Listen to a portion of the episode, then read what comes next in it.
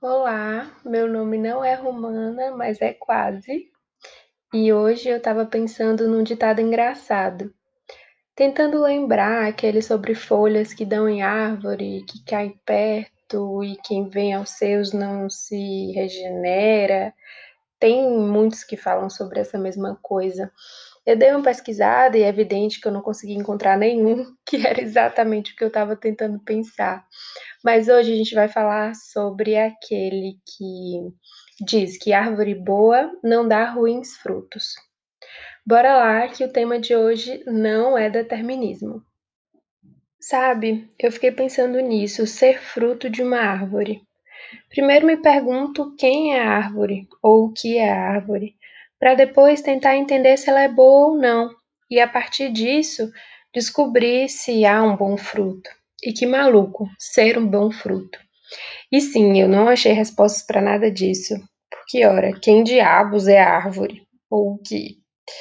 Penso que talvez família, mas assim, existem tantas configurações de família, inclusive a ausência de família. E há frutos sem árvores? Penso que não. Mas de todo modo, o ditado diz: a responsabilidade do fruto ser bom ou ruim é da árvore. Mas quem é a árvore? Me atropelo por aí e penso também que um fruto bom pode ser atacado por formigas, lagartas, pássaros e deixar de ser bom. Bom para humanos, digo, porque as formigas, lagartas e pássaros estão ótimos e super alimentados.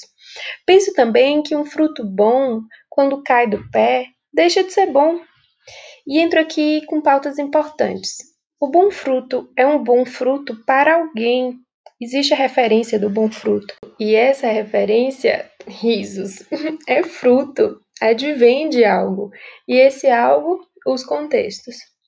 Volto um pouco mais sobre a árvore e talvez eu tenha uma suposição. Se somos os humanos os frutos, bons e ruins, dependendo do nosso referencial, a árvore, que só pode ser o nosso meio, Penso que talvez a árvore seja a sociedade, porque, veja bem, o mais belo e perfeito fruto sem que ninguém o colha é praticamente impossível. O referencial precisa estar posto para que aquele fruto seja o fruto mais belo. Não há como então a existência do fruto ou da árvore ser valorizada ou valorada sem que exista uma sociedade ao redor ou um meio que configurem determinadas referências. Tá, então vamos para o ponto. E se as árvores fossem os humanos e os frutos as ações dos humanos?